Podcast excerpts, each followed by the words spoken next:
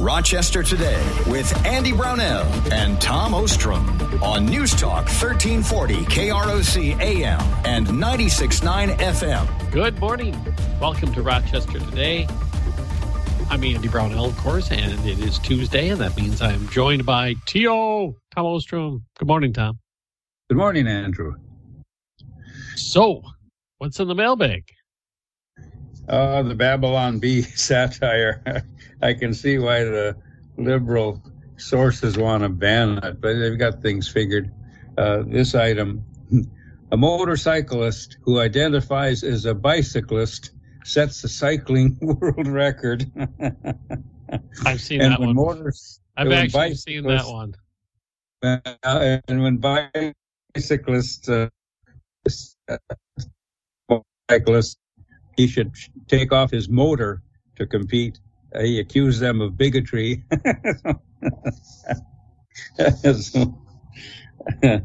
you better be careful if you laugh at that joke.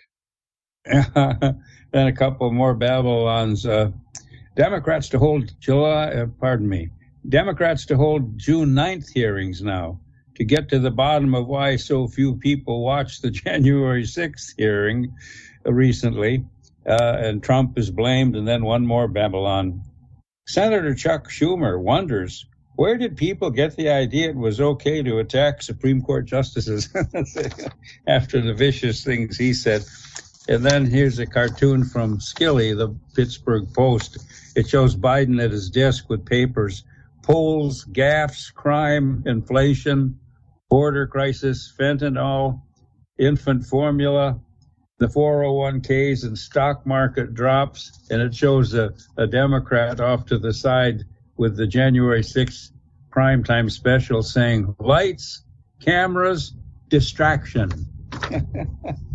And then from Wayne,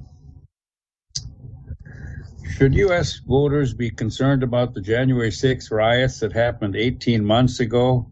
Well, how about today's inflation report? Inflation hit eight point six percent, and we could add to Wayne's list today the stock market absolutely crashed, and some people are saying recession uh, is near.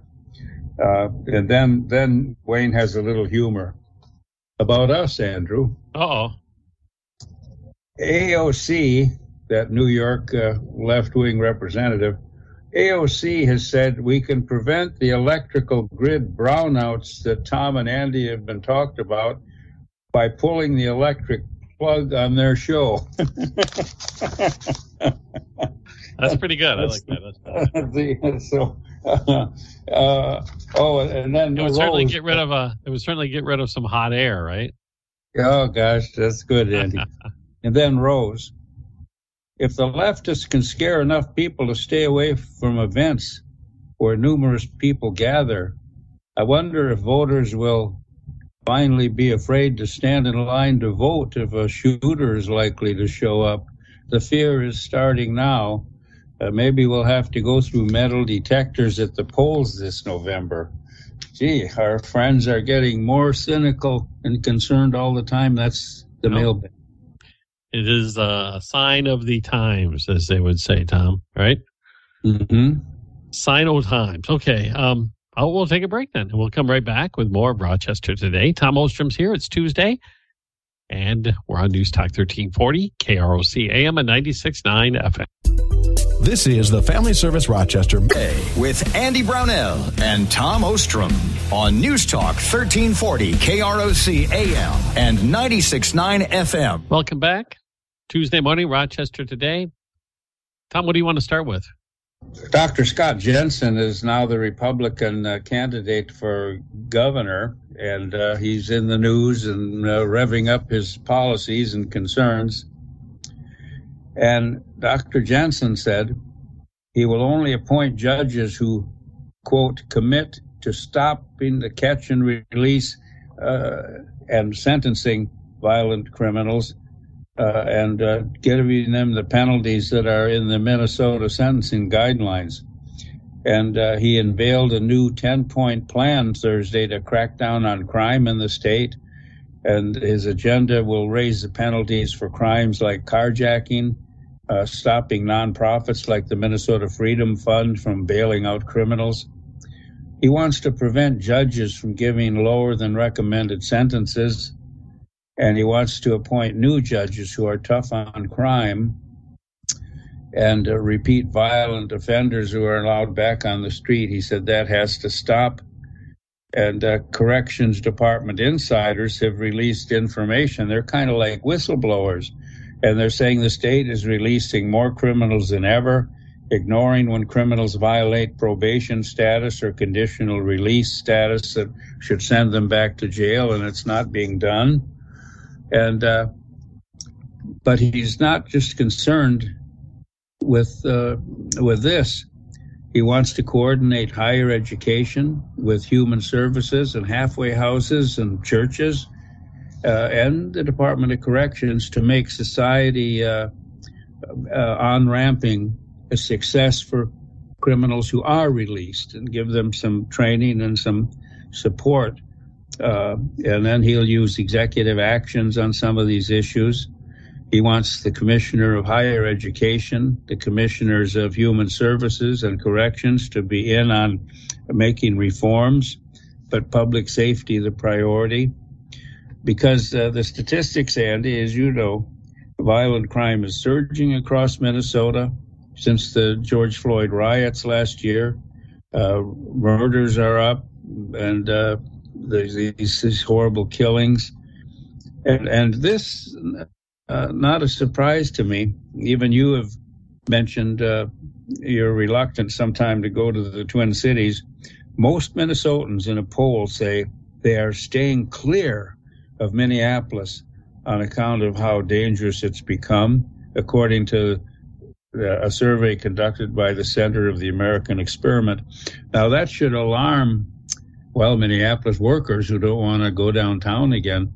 But that should alarm the business communities and the education communities uh, if if students don't care to go to Minneapolis anymore for their education, and and tourists and visitors uh, uh, don't care to go to the city for their activities. Yeah, it's uh, as I've said numerous times, I think it's shaping up to be, if not the top issue of this campaign, when we're talking about the gubernatorial campaign, it'll be in you know, the top two, depending on what happens over the coming months. The economy could overtake it, depending on what happens. Um, Jensen, as far as strategically, uh, I think him coming out right away with an anti-crime package uh, was a smart move. It more or less puts Governor Walz on the defensive, although Governor Walz has an enormous campaign war chest and has a lot of outside money coming in to support his candidacy. Uh, the polls show it's a neck and neck race. Uh, Min Post issued a poll just before the weekend, Tom, and uh, the results were within the margin of error. It was a fairly large poll, I think fifteen hundred likely voters. So the margin of error, or whatever the, I guess that's what you'd call it, I can't remember statistically, um, was like two and a half percent. And the poll had Walz leading Jensen forty-two to forty percent. But you dive deeper into the numbers, it gets even more interesting. Uh, Walz, his approval rating is about split. And I think a lot of that is geographic. I think the closer you are to the bigger cities, the more favorable view you might have of Walz. While greater Minnesota, I think it's a largely negative. That's me speculating, just a guess on that. But more interestingly to me was that Jensen is neck and neck with Walz this early in the campaign, even though he has no name recognition. The poll found almost forty-five percent of the people surveyed had no idea who the guy is. Mm. And yet they were willing, a significant number of them were willing to support him over Walz. Mm-hmm. So uh, as he gets his name out there and starts campaigning, um, from what I have been told, I've never met the man, but from what I've been told, he comes across as a very reasonable person. Now, Walz, on the other hand, already is attempting to paint him as a crazy person um, on social media, referring to the gubernatorial ticket for the Republicans as, I think the terms I'm paraphrasing were um, conspiracy theorists and extremists. so that'll be the the return. You apparently will be the strategy of the Walz administration going into this. But um, Walz, the Achilles heel, it will be this crime issue. And mm-hmm. if Jensen can make inroads in the Twin Cities on that crime issue, he's got a pretty good chance. Sure. And reciting Walz's uh, inaction, inactive response to the riots and to the burning of the police precinct and to the injury of police officers and to the violence, he's got to answer for that. He's very verbal. He's very gifted uh, in that respect. But you said it. He's an incumbent in a blue state, and that, that he's being so uh, significantly challenged statistically by an unknown, to me, tells uh, how he's in trouble. And I don't understand how it's the Minneapolis region that supports him when they are in the center of crime uh, and, and suffering from it, and and people are fleeing the Twin Cities. Yeah, well, there's a lot of that going on in our nation's largest cities all over the place. You have people in Los Angeles and San Diego moving out. You have people in Seattle moving out. You have people in San Francisco and New York moving out. So, uh, city and, uh, and they're moving to the red states. Now, I hope they turn red when they get there and don't make the red states blue. Well, that's the irony, isn't it? As you have a bunch of New Yorkers move to Uh, the red states, and then uh, the, the the joke is always that they try to institute the very same policies that had them leaving New York in the first place. Yeah. Well, that's like Omar. Because this time that's it like will work. Representative Omar, she wants to make Minneapolis Somalia. Well, I I I think uh, I she'll she'll win re-election handily. I know she's got some tough Uh, opponents this time, but the polling numbers for her are extremely high, um, almost insurmountable, I think. But, you know, things can happen and things change all the time, and the challenges are definitely there for Democrats running uh, in Minnesota and elsewhere this time around. But going on the crime issue, uh, Tom, you were talking about um, the violators who continually uh, have violations or probation, but yet it seemingly nothing happens. We had an example just last week in Olmsted County of a man who was convicted of criminal sexual conduct involving a young child. Uh, it's a bad case, scary. I mean, just the details of it are awful. Uh, for some reason, he wasn't even sent to prison for the crime. He was given probation for the crime and a state prison sentence. And mm. I counted on the court record, was I was preparing the story, I counted twelve probation violations. Now, I don't know how severe those violations were, but there were twelve of them. But finally, after the twelfth, this guy got prison. He got three years. And that, I think that's the kind of thing that just sticks in people's minds. Yeah. They get, you have an offender who was given a second chance, third chance, fourth chance, fifth chance, sixth chance, seventh chance, eighth chance, ninth chance, tenth. I mean, and then finally prison. And you wonder, perhaps this judicial system and our current criminal justice system should have recognized much earlier that this guy was not seriously committed to straightening his life out and get him out of town for a while. And uh, there's been numerous cases. But then again, on the other side of the slate, while we're talking about it, you have people who have served their time and come out of prison committed to making a better life for themselves and doing amends, and they face an unbelievable challenge, finding a place to live because most apartments won't rent to people who are convicted felons, finding a job because most employers won't hire somebody who's a convicted felon. Um, so it's no wonder that so many people end up reoffending after they get out of prison. Now, how, you know, that's the difficult balancing act, isn't it? Because if I'm a landlord and I have an apartment building full of people who want a safe place to live, do I let this person rent a place? And I'm, I'm taking a big risk. Same mm-hmm. thing with employers. So it's, yeah, it's yeah. quite the conundrum. Yeah. You wonder what goes through the mind of a judge who has a person like that standing in front of him, knows his record, can look right at him, and be so lenient? What goes through their minds? I don't know. I, I wish I had the answer to that one. Um, sometimes these, you know, I, I'm not going to, this individual that we're talking about, because it's a recognizable story, I'm not going to put him in the, this category because I don't know enough about this person. But I, I think I can generalize and say quite a few people who commit serious criminal offenses are sociopaths. And they tend to not have any conscience, and that makes you a pretty good con man. When you can lie through your teeth without any feeling any guilt, it's pretty, you get pretty good at lying. Right. And well, by definition, they're criminals. Who are criminals? People who don't obey the rules. I know, but it, it, you can't. The prisons are pretty full. You, are you, at what point do you keep, do you stop building prisons? You know what I mean? You, you can well, build. What you, do, what you do is common sense. If you need to empty the prisons of people, you you empty it with the, you take the nonviolent offenders and let them out. You don't release the violent ones. Right. I'm not going to argue with that logic at all. Yeah. All right. We, uh, yeah, we got a few more minutes for our. So, yeah, go ahead with another topic, Tom. Uh, have we got time for Minnesota? Yes, we do.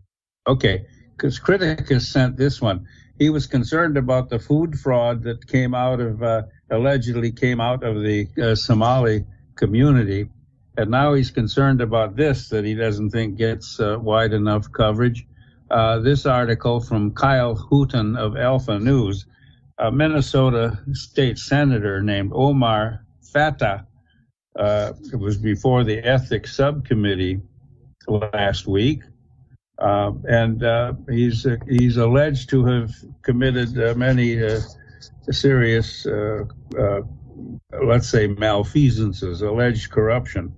During the ethics trial, uh, he was questioned by Minnesota Republicans and the Minnesota Senate Ethics Subcommittee for what Republicans say is a quid pro quo relationship with Somali T V that saw the senators. The senator introducing a bill to give taxpayer dollars to that news station after it helped his campaign.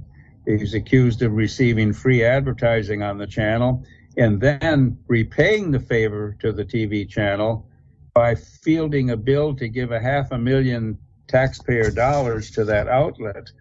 And he has not proven that he's made proper payments for advertising costs, said a group of Republican senators. And, uh, his campaign finance reports are are insufficient, uh, gradually amended when the spotlight's put on it. And uh, so Somali T V could be violating the law. It's a nonprofit station. And once more, the ethics committee, uh, subcommittee, has not begun the second half of the investigation.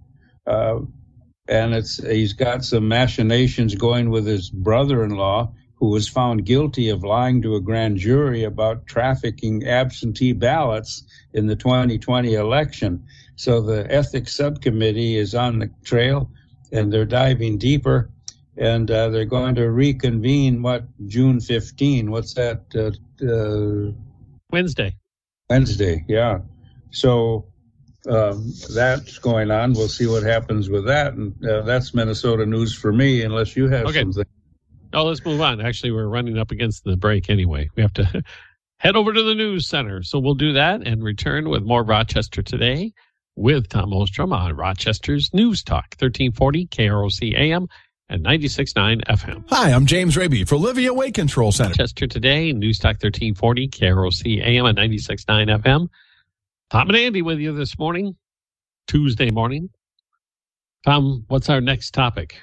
Well, uh, Supreme Court Justice Amy Coney Barrett is on the target list now of the demonstrators in front of justices' homes in Washington, D C or Maryland. Um, there's a, a federal code that prohibits such activities. Attorney General Garland isn't interested in pursuing it. The Democrats in Congress aren't interested in, in arresting these people that are demonstrating. And they're demonstrating now outside of her home. And uh, they're called Ruth Sentus, named after Justice Ruth Bader Ginsburg. But the irony of that is Ruth Bader Ginsburg was a moderate liberal. Her best friend was the conservative Justice Scalia, and she herself publicly questioned the logic uh, of the Roe decision, even though she was a liberal. But they named their uh, their uh, intimidating group after her, and also uh, these these people are now coalescing in front of the Supreme Court building because that decision of Roe is evidently going to come out fairly soon. But what is absolutely astonishing is these people are targeting uh, the, the justice, and they have broadcast where she goes to church, when she goes, the school her children go to, the seven of them, what their names are. To me, that has got to be illegal, and that kind of intimidation and threat is absolutely unbelievable. Well, it is illegal, Tom. You pointed that out. There's laws on the books um, that make it illegal to try to intimidate the judicial branch. And that's what it was designed. These laws were designed. There's a great Wall Street Journal editorial about this topic, um, pointing out that this story of, well, not this one particularly, but the uh, the threat against Judge Kavanaugh, which was an actual person armed with burglary tools and guns with ammunition, who clearly voiced his desire to kill the justice uh, and expressed anger over Justice Kavanaugh's opinions on these hot topics you mentioned, abortion and gun control, more or less got buried in the New York Times. And many of the other quote-unquote mainstream media didn't give it that much attention. And the Wall Street Journal article was pointing out the, I guess, hypocrisy or double standard that that, that presented while the January sixth hearings are taking place, that the Democrats' argument in going after President Trump is that he and his followers present a real and continued threat to our democracy. And the Wall Street Journal editorial board was pointing out, while the assassination of a U S Supreme Court justice or threats against justices It should be considered an equal threat to our democracy. You have the the executive branch, you have the legislative branch, and you have the judicial branch. They are the institutions of our democracy. And if you were to assassinate a member of the U S Supreme Court, the harm, the repercussions of it would be immense. And also pointed out this editorial that, you know, it questioned whether maybe the media would be paying a lot more attention to this issue of protecting the Supreme Court justices during these trying times if this person who had shown up in front of Kavanaugh's home had been actually going after Sotomayor or one well, sure. of the other liberal justices. Sure. And sure. I think it's a valid point. It is. And this shows that the Democrats are the party of the mob, and they endorse uh, Antifa, they endorse B L M, they were quiet during the twenty twenty riots. Um, they're, they're mum on it when they're grilled now. What do you think of these things? Uh, they are the party of the mob, and if, and if they don't publicly uh, uh, encourage the mob, they certainly sit back and enjoy it. And this, Andy, is so inexplicable. You got Speaker Pelosi, who blocked a bill to provide more security for the Supreme Court justices. Uh, the Senate passed it in a bipartisan way. Pelosi backed it, and when a reporter asked about it, she got mad, of course, and she said they're not in danger. That is absolutely outrageous, and she walks around with a, a contingent of gun-carrying bodyguards, and she has plenty of security at her home. That is absolutely, that woman is vicious. It's a, I, I don't know if they have beefed up security or not around the, I, I think they have, but not to the level that you see if you, as the editorial pointed out, that you have four hundred thirty-five members of the U S Senate and the U S House. You have one president and you have seven justices. The level Nine. of security should be based upon those sorts of numbers, that the risk that these people uh, sure. face. If someone got assassinated, Biden would have the authority to appoint a, another justice. So there's a motive for some nutcase. Well, then, and that would throw, yeah, and, and reverse reverse it the other way. If somebody were crazy enough to actually cheer that on, that if the I it's a it's a wormhole you don't want to go into. That's for sure. Uh, it would uh, it would have a very detrimental impact on our ability to maintain what we treasure so much in our country as our representative democracy. Um, terrorists are bombing a, a pro uh, life uh, clinics, pro life groups. What if that was reversed and some right winger blew up a, an abortion clinic? And there have been two or three cases now of firebombing of of, of, of pro life uh, clinics. And uh, where's where's the outrage about that? It doesn't get a lot of coverage. I'll agree with you, Tom. It, it, it's low. It's it's not played up very much in our national publications or national broadcasts. And that's why I say the Democrats are soft on violence and intimidation and, and mob uh, coercion, and they have been since the twenty twenty riots of uh, January sixth uh, violence. Let's look at all the other violence, but uh, Democrat Congress won't do it. All right, now you mentioned the January sixth riots, and that's been the topic of primetime television last week, and then Monday morning it was all over the place. I, they had another hearing. Uh, William Barr testified, um, but somebody didn't show because they had an emergency, a family emergency. I think um, a person who was a member of Trump's campaign who was scheduled to testify, I think his wife went into labor. So that person was not able to testify. That's a pretty good excuse. Um, I also read a piece about this that was trying to be, what's the word, pragmatic would be a good way to describe it. And this was written by a Democrat. And this Democrat was disappointed that these hearings have to take on a purely partisan Uh, aspect instead of being a calm investigation of what happened and what went wrong, so it would never ever happen again. It's being used obviously as a political football, and lamenting that that you're going to skip out important aspects of this, while at the same time attracting an audience that is largely a partisan audience. Um, You're probably not really changing any minds with what's happening here. I've said that before. Uh, if you think Donald Trump was the most evil person in the world and never should have been president and is firmly to blame for everything that ever happened bad in this country, you probably watched the hearings and you probably enjoyed the hearings. Now, if you're a Trump supporter, obviously you probably didn't watch it unless you're glutton for punishment. But those who are more middle ground on this are kind of sick of the topic, I think. That's just my... Just my take on it, that it's summertime. This happened eighteen months ago, but but perhaps people in that middle group might have been willing to pay more attention to it if they didn't think of it as completely a partisan attack. Sure. Does that make sense?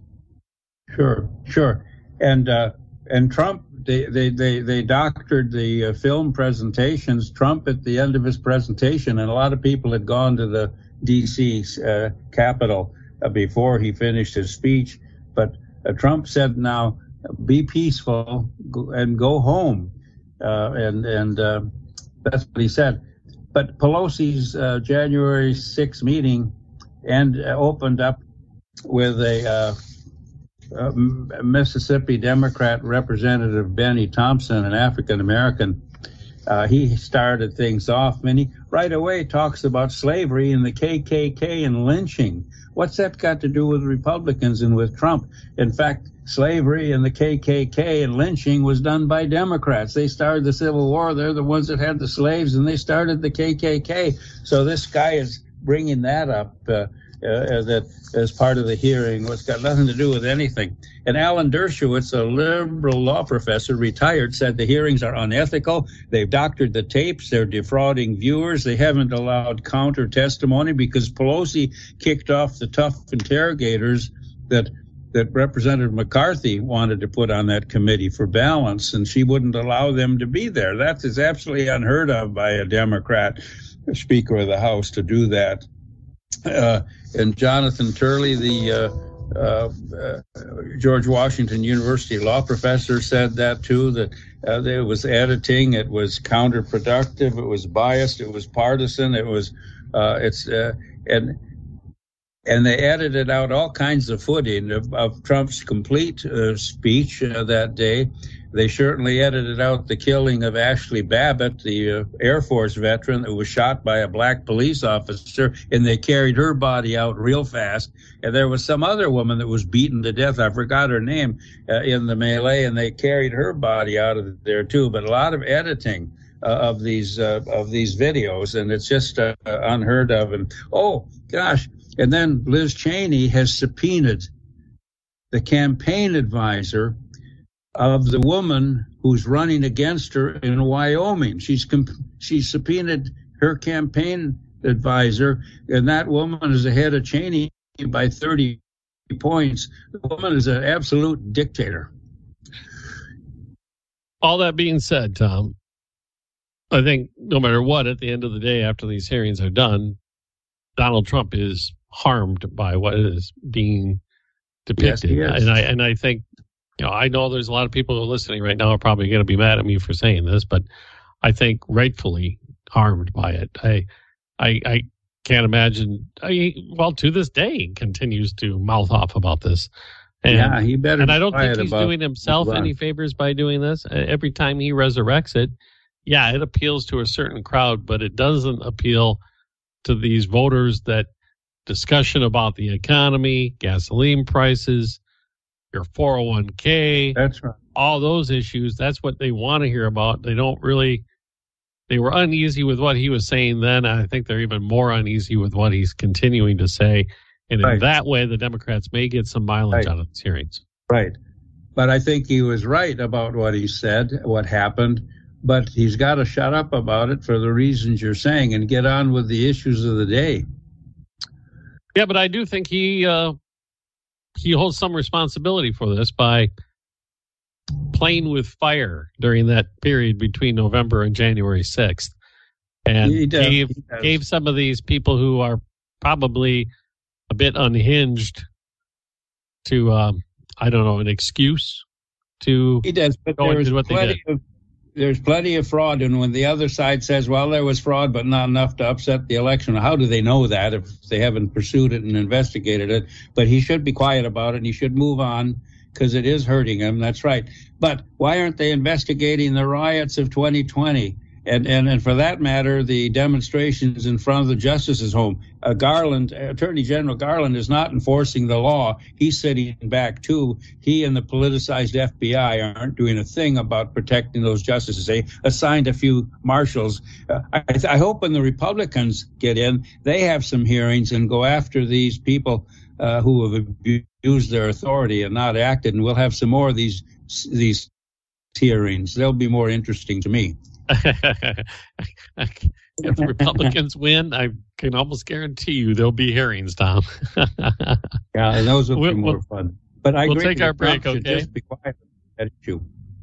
We'll take a break. We'll be right back. Tom Ostrom's here. I'm Andy Brownell.